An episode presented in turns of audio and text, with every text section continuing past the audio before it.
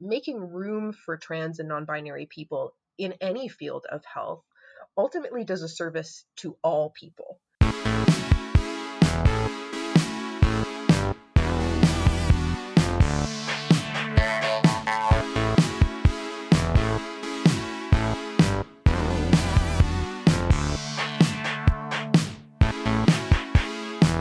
Hey everyone, welcome to Nerdin' About. I'm Space Michael, and with me as always is Dr. Kaylee Byers, the rat detective, continuing on her journey through time and space, Star Trek The Next Generation. How is the uh, series going, Kaylee?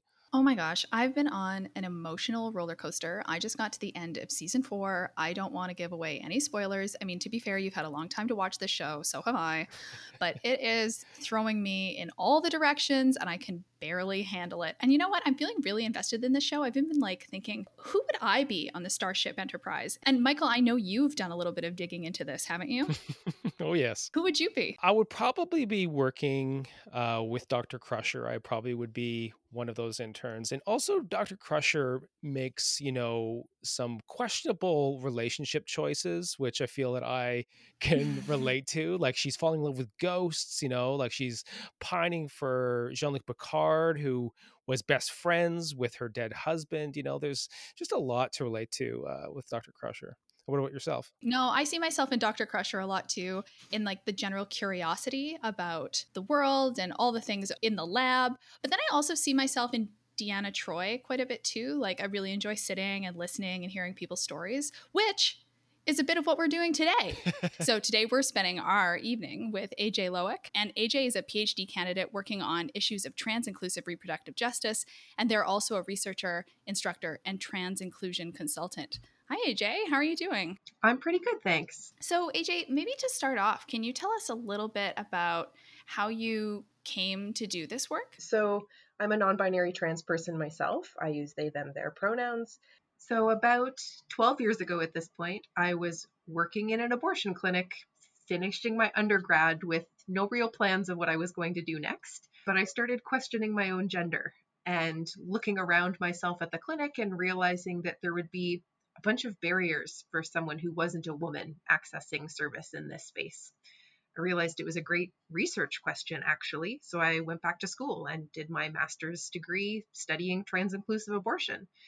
And now, 12 years later, there's still huge gaps in what we don't know about trans people's reproductive lives. For example, I'm working on a project right now trying to pull all the literature together, and we found that there's less than 400 articles on all aspects of trans people's reproductive lives, from abortion all the way through to fertility preservation, pregnancy, menstruation. We just don't know a lot. So AJ, uh, you sent over an article that you written, which I've been nerding out about, which I found uh, super fascinating. You know, I had this really interesting experience reading your paper on Word. I don't know, Kaylee, if you've ever had this experience, you probably read more papers this way than I do. But as I was reading it, you know, Word uh, underlines in red words that it doesn't recognize and there was a there was a lot of words that were not only uncommon to me but also uncommon to word and you know like you click on it and it's like add to dictionary and i felt like i was doing something good like yes add this to the dictionary. But you know some of these words that came up a lot were cisnormativity repronormativity, transnormativity. And I, f- I wonder if just a basic understanding of some of these vocabulary is a big issue. And perhaps even when you write a paper and, and the program doesn't even recognize the word, uh, can you maybe talk about sort of the challenges of vocab uh, in this area of research? Yeah, definitely. I think no matter what field of research you're in, there's going to be vernacular terminology that you use that is really common in your field, and maybe even taken for granted in your field that people on the outside have have no idea what you're talking about. And the same is true for trans studies or gender studies or critical theory in general. And for some, that makes the work that we do inaccessible. And that's never my goal to exclude people in the words that I choose. On the other hand, there are really complicated and often pervasive and invisible dominant norms happening in the world that I think it's important to name. And so, cisnormativity, for example, is a set of interconnected assumptions. First and foremost, where we assume that all human beings are either male or female, um, and where we have this kind of sexual dimorphism that we reify in our studies in a lot of really kind of insidious ways. We assume that all people are going to be men or women, um, and that it excludes people like me who are non binary. And then we expect people to be cisgender. And so we've built entire systems and structures and healthcare spaces and research institutes and education. We've built so many things on a foundation of cisnormativity where most people don't even know what cisnormativity is. It's so pervasive that it's invisible. And it's invisible primarily to cisgender people because they have no need to interrogate the systems and structures that reinforce their identities as normal and natural. And so I think it does us a disservice to get kind of caught up in complicated language while on the other hand, we need complicated language to explain these really complicated things that are happening in our world. Yeah. No, I had a lot of fun because, you know, every once in a while I'd come across a word that I'd never seen before and I get to Google it and then I kind of like go down a rabbit hole learning about this word. So I, I thought it'd be fun if I could just go through some of these words and you could maybe riff on them and talk about those words as it pertains to your work. And I'll just uh, go through some of these. You ready? Yeah, that sounds great. This isn't a test. We're just, we're just having fun. I, I, I should know the answers if this is a test. All right. So the first word, which I have heard before, but you used a lot, and especially in this context, dysphoria. Yeah, so dysphoria is a word with a really interesting history, and it speaks to a feeling of profound distress that we often associate with trans people and trans experiences. So, for a long time, the Diagnostic and Statistical Manual of Mental Illnesses referred to trans people as having something called a gender identity disorder. And there were a lot of folks who were upset at that language because our gender identities are not disordered. Instead, what some trans people experience is profound distress with the way that the world perceives them based on the body that they were born into. Mm.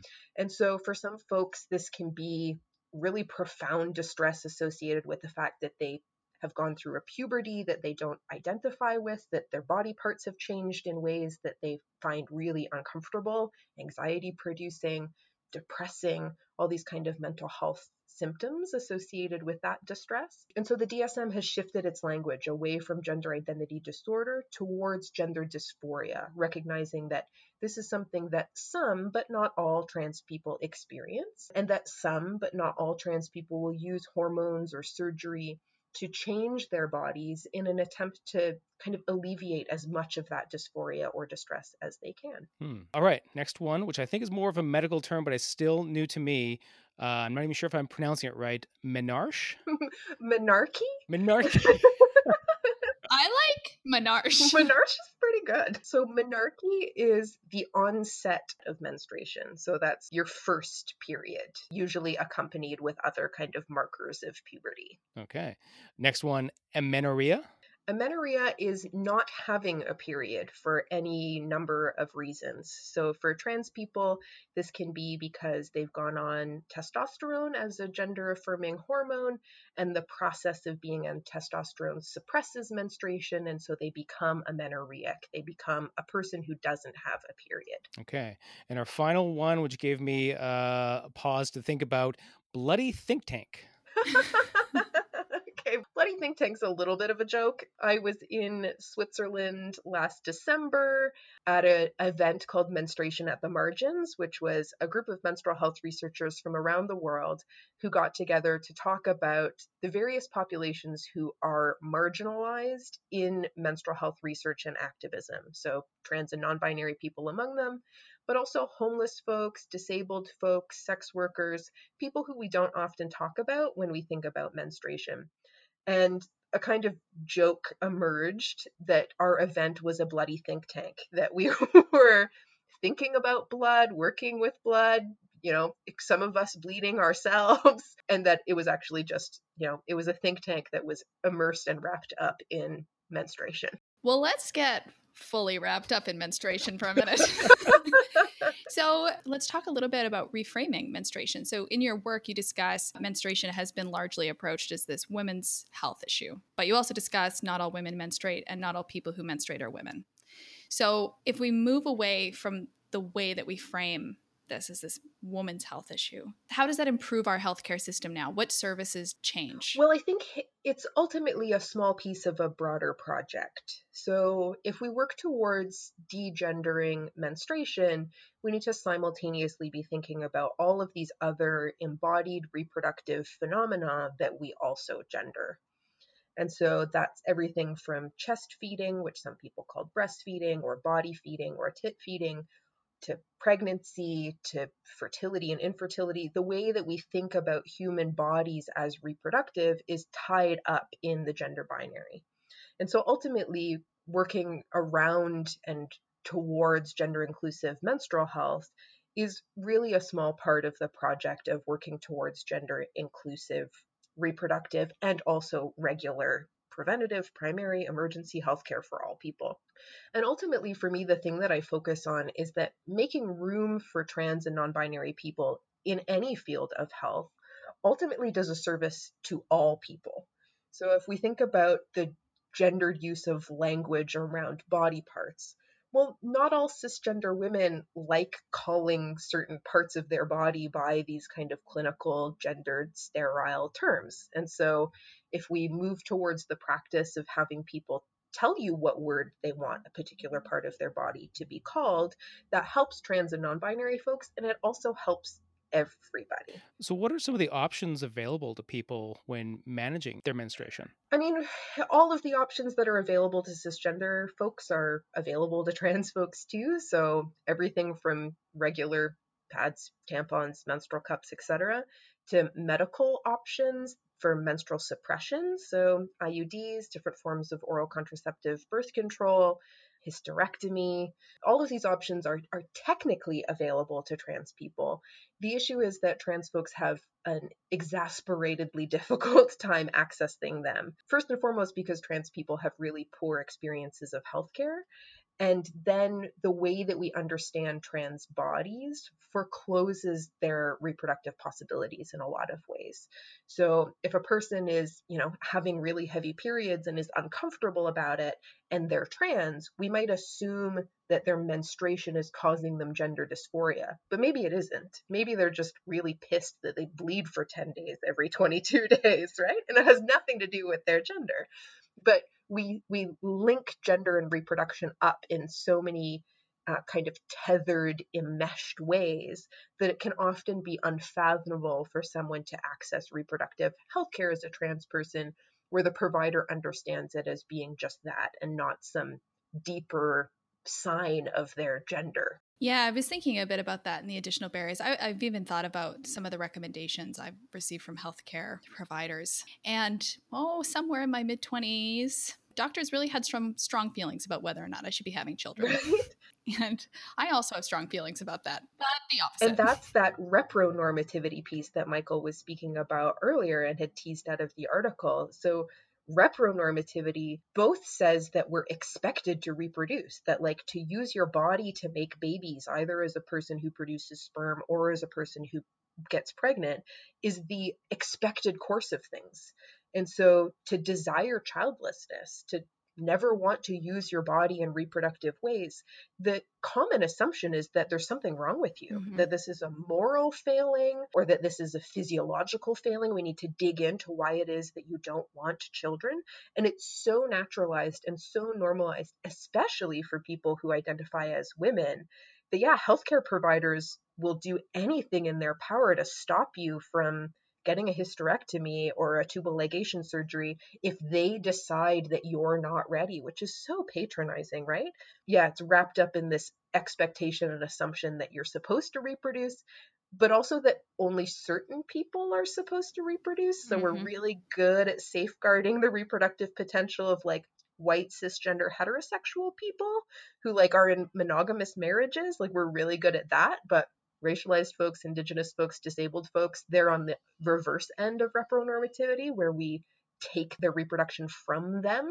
And it's eugenics, right? It's about the state controlling who's worthy of participating in this. And trans people are typically on the receiving end of what we call negative eugenic strategies. We're not supposed to reproduce. If we reproduce, we're seen as you know, dysfunctional or we're going to somehow harm our children just by nature of being trans. And so there's kind of broader social norms and expectations caught up in this. There are a number of accounts that I follow on social media that, of course, push back on this idea, right, of the repronormativity.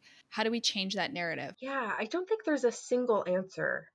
I think it comes down to everything from increased positive media portrayals of non parents, people who choose actively not to parent, where not parenting is not framed as this as this failure, this this blight, this thing that one, you know, is traumatized by. Like many of us are really happy in our decision not to parent all the way to recognizing again how kind of insidious and pervasive eugenic strategies are. That something like a baby bonus, where you give a new family a tax break, well, that's actually eugenic strategy that normalizes the idea that certain people are supposed to have babies and we want that. It's good for the state. It helps us build the nation. That yeah like this repronormative stuff is so caught up in the colonial project and white supremacy and cisnormativity that really any way we can destabilize those foundations is ultimately going to be better for both the people who decide to reproduce and the people who don't or can't. So chip away at it in all ways every day. yeah, yeah. And that's kind of the theme of my my research and my activism is you know, I do things that maybe have a more systemic or systematic impact. And then I talk one on one on people to people where there's a like micro awareness to something that maybe they haven't thought about before. And both of those are really worthwhile. So don't discredit your small acts of resistance, even if that's a friend of yours or a family member asks, So when are you going to have a baby?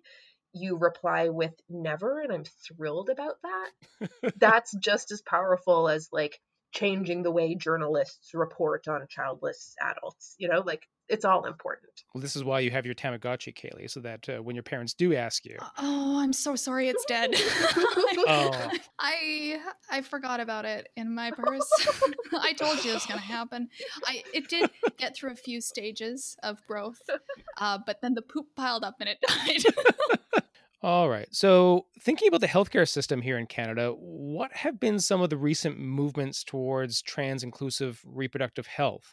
And what do you feel are some of the next important steps we need to take? I think before we can get to trans inclusive reproductive health, we need to get to trans inclusive health more broadly. And that's something that unfortunately isn't really happening. And part of the problem is that med schools don't teach trans health. So, trans people are considered almost special populations. Um, pretty much anyone who isn't a cisgender white man is considered a special population in med school. And so, we have pre service physicians who just aren't being taught about the realities of trans lives and that trans people need everything from a doctor when they bump their toe to someone to go to when they decide to have a baby. That, like, all facets of health are trans health issues, and that trans health isn't just hormones and surgery. So, I think we need to kind of start there. And some of that movement is happening. So, the University of Toronto recently announced this past summer that they're going to be doing an LGBTQ kind of overhaul to their med school curriculum. I do wonder whether the T will get enough focus. A lot of the times, what we do is we lump LGBTQ together using this kind of acronym. Some of us call it the alphabet soup acronym. And the issue is that some of the nuances for some of those populations get lost when we look at LGBTQ as an amalgam. There's some positive movement insofar as individual providers and clinicians, individual midwifery clinics, individual abortion care providers, some family doctors are seeing the need for trans inclusive care and are auditing their policies and practices, are doing continuing medical education content online or in person that looks at the needs of trans patients. So there are folks who are taking steps forward the trouble is that oftentimes that's framed as optional and only the providers who really want it are seeking it out. And so we still have huge gaps where trans folks primarily living outside of urban centers, trans folks who are also racialized, disabled, poor, etc., experience the brunt of the, the poor care across Canada and are sometimes even denied service altogether because providers consider the trans patient as complicated or problematic or they morally object to serving trans people, which is something that unfortunately our healthcare system allows to a greater or lesser extent. Can you still keep your job if you decide not to help people? Yeah, so you're allowed to conscientiously object to providing people with treatments that you don't agree with so long as the, you refer them to a place where they can receive such treatment. And so this is something that's in medical codes of conduct as well as pharmaceutical codes and conduct. We see this sometimes with referring to abortion services or providing a prescription for Plan B, that there are folks who morally object to these and thus will not do them. And so, arguably, there are also providers who will say, well, I don't know enough about hormone regimens, there hasn't been enough research, or I morally object to the idea of transness, and as a result, I refuse to serve trans people. And the expectation is that you refer them to someone who will, but that in practice actually happens very rarely. Well, that's upsetting. Indeed, yeah. yeah. So, maybe my biggest takeaway is this link between our reproductive health is our identity. Our link to our health is our identity. We are all individuals with our own experiences. And the systems we're in, health systems and otherwise, aren't set up to deal with individual people. They put us in categories and lots of different ones, but we're constantly put in categories. What opportunities do you think that we can have if we move away from that categorization and we can treat people as individuals within the healthcare system? Yeah, that's a great question. And one that I think a lot about because those categories are in healthcare, but also in so many other facets of society. Like if we think about human rights frameworks and even in Canada, our own charter and the grounds for protection from discrimination list people based on these facets of identity. And then we have people policing well, who counts as trans enough to be included in the category and who do we kick out? Who's woman enough to get included in the category and who we kick out? And so, really, this is a question about like, what do we do about the trouble with identity politics and the way that identity politics has informed the way that we deliver healthcare, the way that we understand the person walking towards us on the street, we immediately suss them out to determine whether they're like us in important ways or whether they're different from us in, in important ways. That really, I mean, on the one hand, we might be tempted to move towards a kind of humanism where we recognize the humanity in all people and on the other hand, we need to recognize that for some people, their sexes, their genders, their races, their disabilities are fundamentally important to who they are. And so to erase them would actually do us a disservice. So, can we simultaneously move away from a system that demands identity while also recognizing that for many people, their identity is integral to who they are?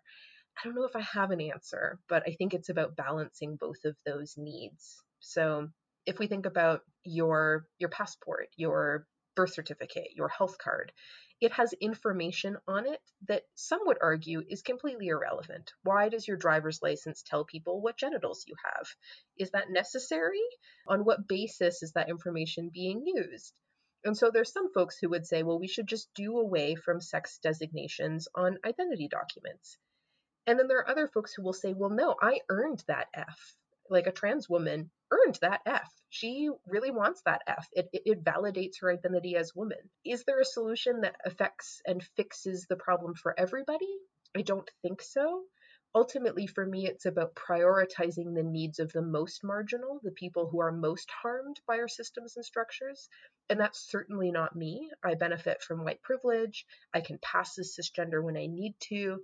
I'm university educated. So, what I would want for myself is actually irrelevant. I'm most interested in how we can create solutions that centralize on the needs of indigenous and otherwise racialized trans women because they're actually the ones who are most marginalized for whom the harms are terrifying and so ultimately what they want i think is is the best solution and what those of us who have other areas of privilege should be pushing towards So, should we get to some nerd herd questions? Oh, yeah, let's get to some nerd herd questions. Why is the sky blue? What's at the center of a black hole? When do we evolve? Does anyone have free will? Why is light carbon It's the based? fastest thing on Earth. Why do we keep pets?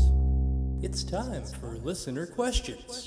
All right, our first question comes from Daniel, who asks Any thoughts on how to lobby for trans inclusive sex ed on local level and conservative communities? Wow, that is a huge question with a lot of moving parts. So I think before we look at conservative communities or conservative provinces, even, we need to consider that sex ed across the board in Canada is not comprehensive and holistic. So even in communities that you might understand to be progressive, in provinces that maybe have liberal governments, that comprehensive sex ed isn't happening. So if we consider sex ed as like a spectrum that goes from abstinence only education or no education all the way up to comprehensive, the vast majority of students in Canada are still receiving sex education that leans more towards abstinence only and less towards comprehensive. And that is despite a mandate by the federal government to do otherwise. So, why is this happening? Part of it is that teachers, people who go to school to be teachers, are not taught how to deliver comprehensive sex ed. So, even when there's a motivation on the part of the school to deliver comprehensive sexual education. There's no one teaching in that school who has been taught how to do it. Huh. And so you have teachers with all of the best intentions who don't have the right information, whose information might be outdated or biased, who don't have the resources to get the education that they need to fill those gaps, who are then entrusted with this role of providing sex education. So if we change how we teach student teachers, there will be more student teachers to do comprehensive sex ed in all communities, progressive, conservative, or otherwise. The second part of this question is that sex education oftentimes is framed as optional and supplementary. So it's this kind of add on class that's maybe added on to health or added on to phys ed, as opposed to something that's like integrated into school. And if we were to integrate it into school in age appropriate, progressive ways, there would be fewer opportunities for that kind of moral or parental objection to that grade 10 sex eds clad where you teach my young Bobby how to fornicate, you know, or whatever the whatever the panic is. I want to be in that class. right? And so yeah, we need to think about how we can integrate sexual education into all areas of education in age appropriate and expansive ways. The evidence tells us that comprehensive sexual education benefits our students.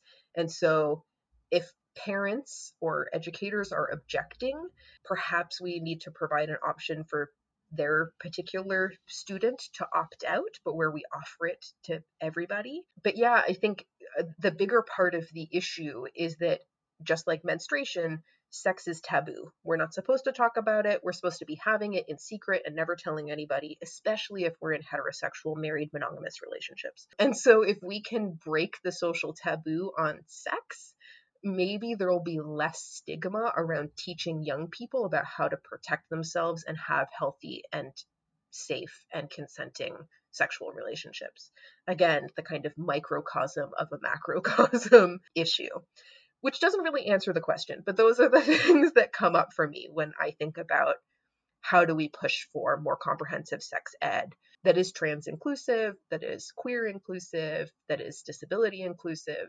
There's so many reasons that that isn't happening and so many ways that we can fix it that are pieces of the problem. You know, it's funny. I never really put it together, but I don't know if it still happens, but it's always the PE teacher that always tends to teach the sex ed. And when I was in high school, it was the basketball coach who had one volume. Like he was just always screaming as if like the referee just made a wrong call, throwing basketballs at people if they weren't listening. This is who taught us uh, sex education. Uh, maybe we should change the system. Absolutely. And also like like Haley was talking about before we started recording where we divide boys and girls. We divide people up into these two categories, which again reifies the idea that there are two categories that's cisnormativity at work and also even if there were only two categories which there are not who's to say that young boys don't need to learn about menstruation right Mhm. They they should Yeah. be. And that young girls don't need to learn about wet dreams. They Mhm. should be. You know, like so even if we give per, like educators the benefit of the doubt that there are only two genders even though we know that's a fallacy like the whole idea of dividing up people based on their sexed bodies and teaching them only the things that will happen to their bodies is a huge problem so like let's teach everybody about periods and everybody about wet dreams Then I would have known the word monarchy. there you go we get to the root of the problem i see That's what happened, Michael. The second you went into that boys only room, It was only malarkey. All right, should we nerd out? I would love to nerd out. What you nerding about? what you're mad about.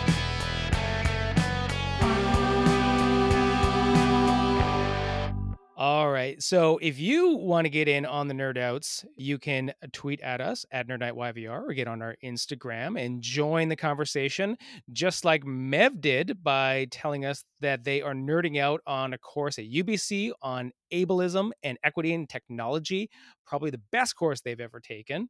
AJ, are you taking any extracurricular courses in your uh, in this pandemic time? I am not, unfortunately. I'm focused on finishing my dissertation and working multiple part time jobs, which takes up all of my kind of educational brain time. But the thing that I nerd about whenever I have a tiny moment to spare, and that's all I get usually, is a tiny moment to spare, is genealogy. I have been researching my own family's history for almost 20 years now.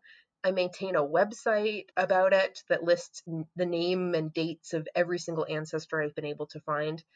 And I get people who send me emails where they're like, my six times great grandmother was related to your third grandfather on your father's side, and you have this one date wrong on your website. And then I'll like deep dive into genealogy and like use that new bit of information as a springboard to find new people and new dates and new churches and new boats that folks immigrated on and all of this really cool stuff. I just find it fascinating. That's really interesting. You know, a couple of my relatives are really, really into that also. And not that long ago, I got this email from my dad being like, "Your great, great, great, great, great, great, great, great, great grandmother was was a witch in the Salem witch trials." I was like, "Whoa, Oh, yeah, Rebecca or something." I should I should have prepared for this, but I remember being like, "I am more proud of this relative than of any other relative alive." A witch.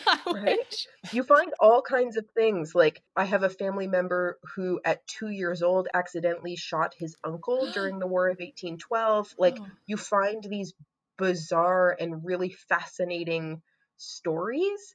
And I can't help every single time I get a new bit of information of like reflecting on the incredible privilege that it is to know my genealogy. Like, Mhm. when I start a meeting and I do a land acknowledgement and I talk about how the land that I live on is stolen, I know the names of my ancestors who were a part of that theft. Yeah. And so, like, I get this incredible joy out of doing this work. And it also feels like a responsibility in a way to like preserve the part of my ancestry that was a part of, you know, the colonization of Canada, the United States, Sri Lanka, parts of Africa. Like, my ancestors were white colonizers. And so, the more I learn, the more empowered I feel to mobilize my privilege as a white person and responsible because it's not this elusive thing that happened in the past. It's like, no, a few generations ago, my ancestor, Reverend James Fenning, came to Canada to start his Christian church. That's colonization. Oh, yeah, 100%. What about you, Michael? Do you do you have a list of relatives following all the colonization of the Ungers? Yeah, well, I, I do come from the great Mennonites of central central Canada. I always get worried whenever my aunt pulls out sort of like one of those family trees and there's like only five last names in a very thick book. I'm like, why are there only five last names? oh, I see. Mennonites. but I have been nerding out on Chandelier, who local drag queen who has uh, co-hosted Nerd Night before. They have a new podcast called Where the Big Boys Game, and it's a very nerdy podcast that gets into what they call the Triforce, which is video games, anime, and wrestling. Perfect. I don't know. I, I'm those are things I normally don't nerd out on, but I decided to take a deep dive into one of the animes they get into. It was on Netflix, Neon Genesis Evangelion.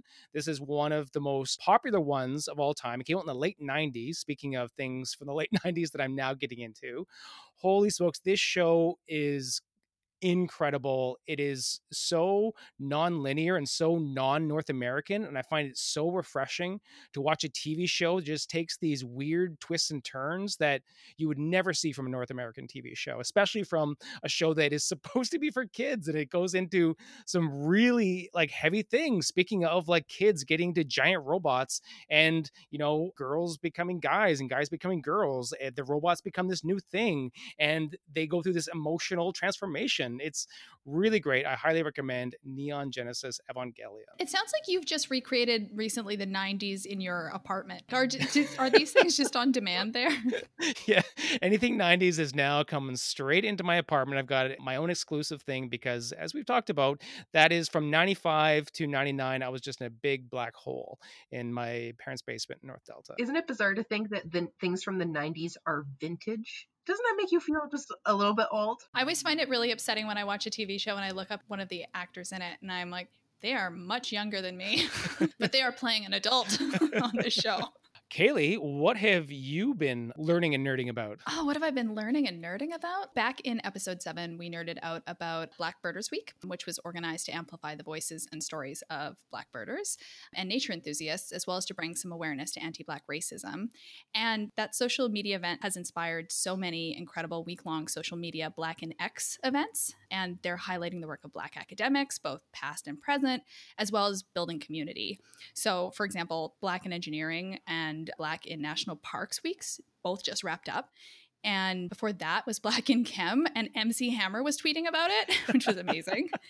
and Black in Neuro was before that also, and it was hosted a, a must watch panel. I highly recommend it's on YouTube on neuro racism. And actually, Black in Neuro has a calendar on their website. So if you're interested in seeing what events have happened and what events are coming up, you can check that out on their website. And looking forward to the week that this is released, we'll be in the middle of Black Mammalogists Week, which as a rat scientist, I am particularly excited about. So, throughout that week, they're going to have a number of events, and Monday is Misunderstood Mammal Monday, which, hello, rats. and then there's days dedicated to highlighting threatened mammals, marine mammals, and a day for networking for Black mammalogists.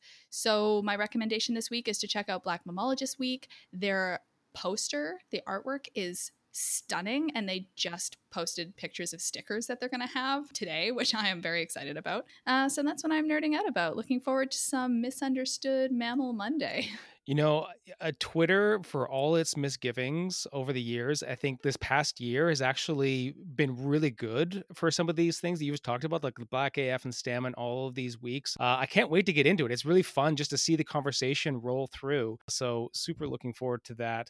AJ, thank you so much for taking time with us, telling us about your work. If people want to learn more about your work, uh, find you, ask you more questions, where can they go? Yeah, so I have a website. Uh, it's just just ajlowik.com, where I share my publications and what I'm working on and upcoming talks I'm giving. And for something a little more casual, you can find me on Instagram at the gender offender. And thank you so much, everyone, for listening and tuning in. If you want to hear more from us, you can find us on our socials at Nerd Night YVR on Twitter, Instagram, and Facebook. We'll be back in a couple weeks, but until next time, whatever you do, keep doing you.